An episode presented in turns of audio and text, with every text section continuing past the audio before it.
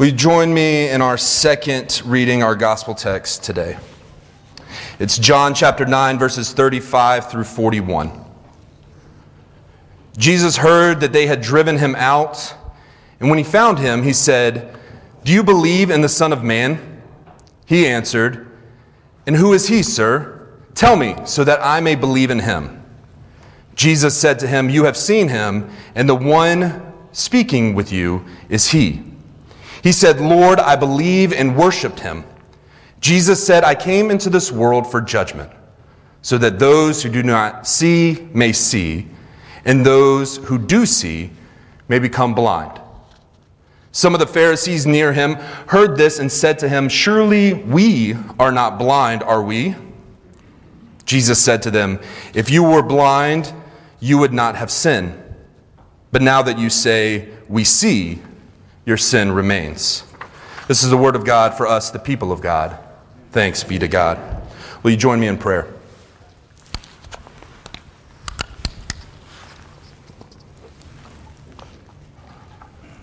Holy God, why is it that we look but do not see?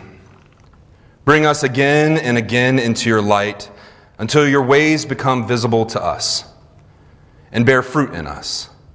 Touch us so that we are utterly changed, a before and after, a now and then, that we may also see.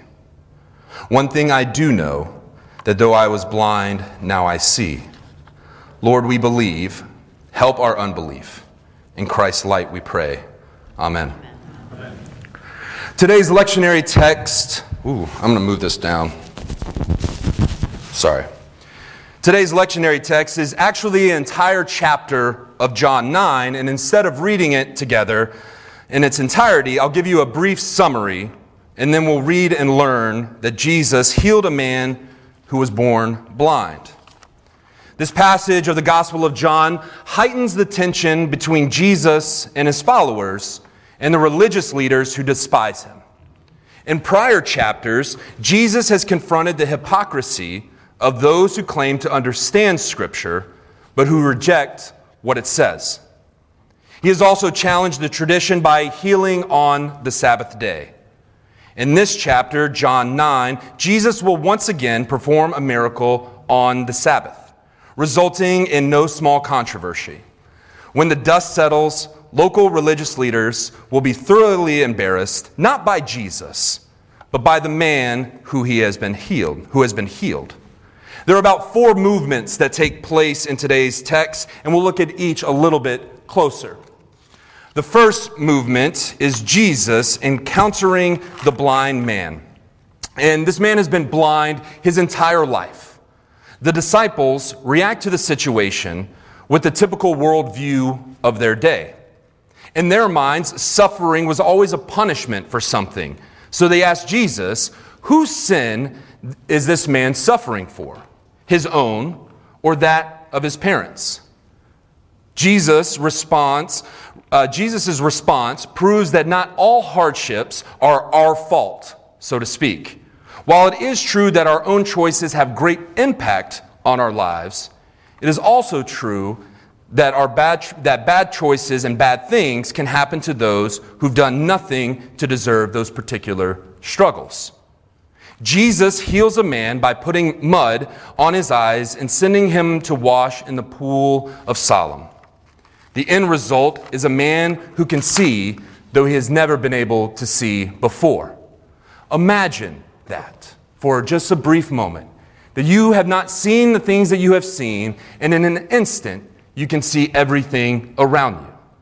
Those that you've loved, those that you have been around your entire life, and now you have the ability to see what is right in front of you.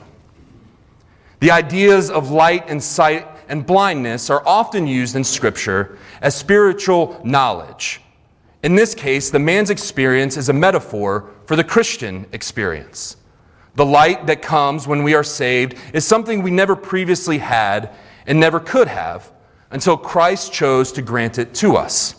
In youth ministry lingo, we call this moment the aha moment when everything you've learned in Sunday school, Bible story, VBS all takes shape and you're able to see it play out right in front of you. I wonder what your aha moment was. The moment whenever you realized who God was, who God was moving and into your life, and as it continues to be. That flash when the world and the gospel looks a little bit clearer and it begins to make sense. I hope you still have those aha moments today. Jesus healing this man is, in a sense, prophetic. The Hebrew scriptures, and particularly Isaiah, speaks of the promised one healing blindness. In all of Scripture, Genesis to Revelation, only Jesus is credited with miracles which give sight to the blind. Disciples, prophets, and Paul all performed miracles. Even Elisha, who was a strong man of faith, pursuing God above all else, because of his devotion to God, he performed more miracles than any other prophet in the Old Testament. Yet, of all the miracles, it is only Jesus who performs this particular kind of miracle. This is not only proof of his identity, it symbolizes the unique way which the Messiah grants understanding of truth. The second movement happens within the crowd and their response. We read in the story that the crowd around him are his neighbors, and they can't grasp what just happened. Those who had formerly seen him begging ask, Is this the man, the same man who used to sit and beg? Some claim that he was, and others said, No, he only looked like him. But he himself insisted, I am the man. As with other miracles, Jesus' critics are more interested in finding ways to debunk the miracle than to understand it. Even those who are hostile to Jesus are still focused on knowing how Jesus performed the healing rather than why. Then the Pharisees join the conversation, and their immediate reaction, unsurprisingly, is to condemn Jesus for not properly honoring their Sabbath tradition. This, for them, is stronger evidence than the miraculous healing of blindness. What is remarkable is that for his part, the formerly blind man only knows that whoever granted him sight must be from God. Reminder the miracle that happened, when the miracle happened, Jesus just slipped away and didn't approach the man until the verses that we read this morning together. The man refers to Jesus, whom he has not seen, as a prophet. The scribes and Pharisees have already decided that Jesus is a scam and is to be rejected. At first, they don't even believe that a healing has occurred, which brings us to our third movement today's story. And it's a bit of a street courtroom, a street courthouse that kind of plays out. They question the former blind man, and when they don't like his responses, they bring his parents in. Their tactics are clearly meant to intimidate, hinting that the parents themselves might even be bending the truth about their son's condition. These leaders have warned to excommunicate anyone who supports Jesus, so the man's parents are quick to point out that their son can answer questions for himself and quickly try to push off the focus of themselves. The second attempt to interrogate the healed man ends in a disaster for the scribes and Pharisees. After implying the beggar is lying and needs to tell the truth, they suggest that Jesus is a sinner, meant that he cannot really be performing godly miracles. The man's response is a heartbreaking explanation of the Christian experience.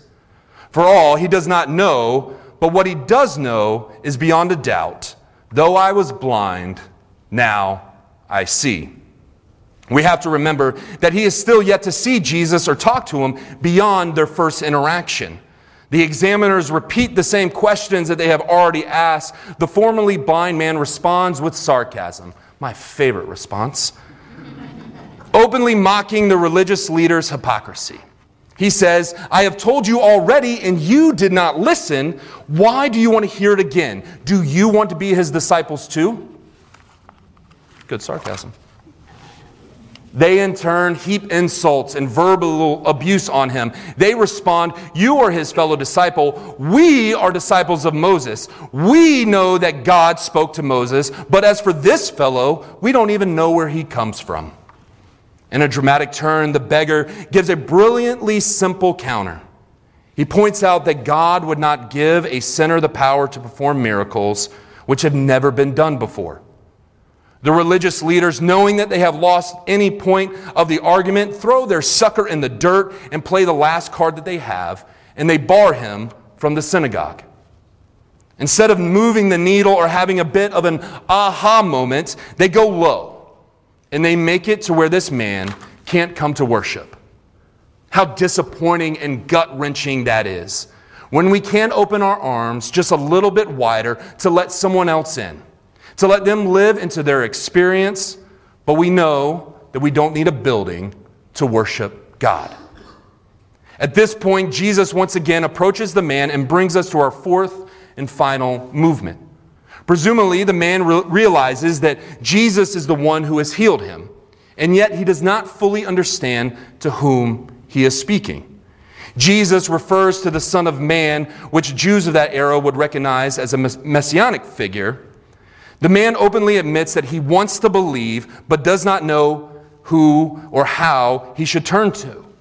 When Jesus identifies himself, the healed man responds with faith and worship. And I'll say it again you don't need a building to worship God. Because we have a man who was born blind, who can now see, who is worshiping God in the streets. Jesus uses that reaction as an example of one aspect of his earthly mission to separate those who are willing to believe from those who are willfully, spiritually blind. I always find it um, an enlightening experience as I read Scripture with the question of who am I in the story? We have various people that we can bring to the front. We have the Pharisees who want to try to not lose their place in the hierarchy. And I'm not sure if I want to put myself in their shoes, but I know I do at times. I know if I'm honest with myself, I turn a blind eye to certain people in need for various reasons. I know that I'm not the person Christ calls me to be day after day because I'm afraid that I might lose something that, I val- that sometimes I value over my relationship with God. In today's passage, we have the parents who are, as Dr. Deborah Kapp reminds us, backs away from him. And his parents put their own safety before his welfare. The parents' fear overwhelms their joy and they abandon their son to the authorities. I'm not sure I want to put myself in their shoes, but I know I do at times. One of my best friends is the best evangelist that I know because he takes every opportunity to share his faith with the mindset of that I may never see them again, so what's the harm? What? Are, are, you crazy? They'll think you're dumb. They'll think you're over intruding. They'll, they'll think that something that cannot be said in the walls of the sanctuary, they'll think that about you, Jordan. You've got to be outside of your mind. Doesn't bother him. He says, I may never see them again, but I'm not going to let that fear get to me. We also read that the community failed not only in caring for the blind man, but they do not recognize the man after he was healed. This is so odd, and I'm not sure if I want to put myself in their shoes, but I know that I do at times. This man lived in the streets amidst all of his life. His neighbors have interacted with him, perhaps helped him cross the street, helped him draw water. They have worshiped with him. Why do they fail to recognize him after he has been healed? Is it because the only marker of his identity was his blindness? Has the fact that he is has the fact that he was differently abled been the only thing that they could see in him? How often do we keep someone in a box and we don't allow them to change? Because I tell you what, that the grace and love of Jesus Christ can change anyone. We put people in boxes all the time and continuously tell them that they're not allowed out of that box, and we struggle, we wear ourselves out because we think we're right. As one of my favorite stand up comedians and storytellers, Mike Birbiglia, says, I've given up on the idea of being right. Sometimes we have to admit that we were wrong, we were selfish, and we were blind to the people around us. Our last person we'll discuss in this story is Jesus. I'm not sure I want to put myself in his shoes, and I definitely know that I can't, for those following along. Jesus is the only one that the blind man can trust, and he's the only one we can trust in this story. Although the Pharisees lay claim to dispensing grace, it is Jesus who transforms. It is Jesus who heals. It is Jesus who stands with the man in his final isolation, and he stands with us too. The light of the world in our midst, and we need not shut our eyes. In fact, the best thing we can do is to open our eyes wide. We will not be blinded by the light, we will be saved. One of my favorite nights of the year was this past Sunday, and it's the Academy Awards. And ever since I was in elementary school, I fell in love with going to the movies. When I was in high school, my best friend Matt and I would leave church around 11. We'd go to Applebee's because right behind Applebee's was Carmike Cinemas. We'd go see the 12 o'clock showing and the 2 o'clock showing of whatever movie came out that weekend. Then we'd scamper off to youth group. I love the movies. In this past year's film, there was one that stood head and shoulders above the rest, and that is everything, everywhere, all at once. Without giving too much away, it deals with one of my favorite storylines, and that's time travel. Most of the TV shows and movies that I love deal with time travel in some sort of way. In Everything Everywhere All at Once, we find Evelyn Quan Wang, who is a middle aged Chinese American immigrant who runs a laundromat with her husband, Waymond.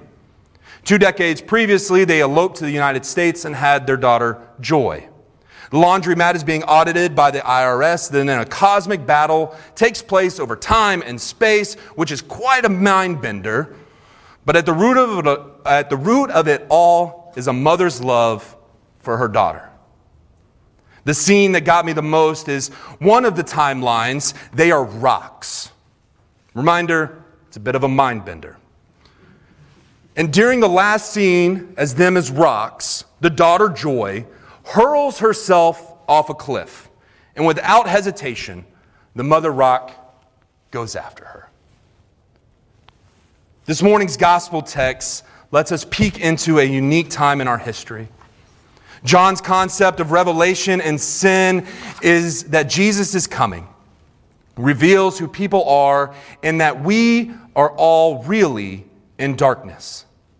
We need the giver of light and sight. And the ones who own up to this need accept Jesus as the revealer and the giver of light and sight. We see Jesus striving and maintaining relationship with everyone he meets. And there's a part of me that believes if that we were all rocks, that Jesus' love will continue to come after us time and time again, possibly to the extent of hurling off a cliff to get to us. There is a risk in following Jesus, but at the same time, there is great reward. And we are not here for that reward, but we recognize it and know that it is there. In that recognition, we can proclaim, just as the blind man did, One thing I do know I was blind, but now I see. In closing, I know we'll have a few more weeks together, but I want y'all to know it has been a treasure serving here at Southminster Presbyterian Church.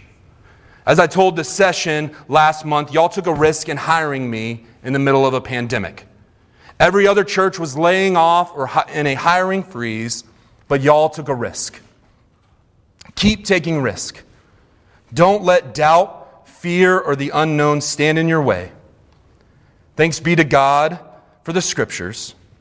Thanks be to God for Southminster. And thanks be to God for all of you. Amen.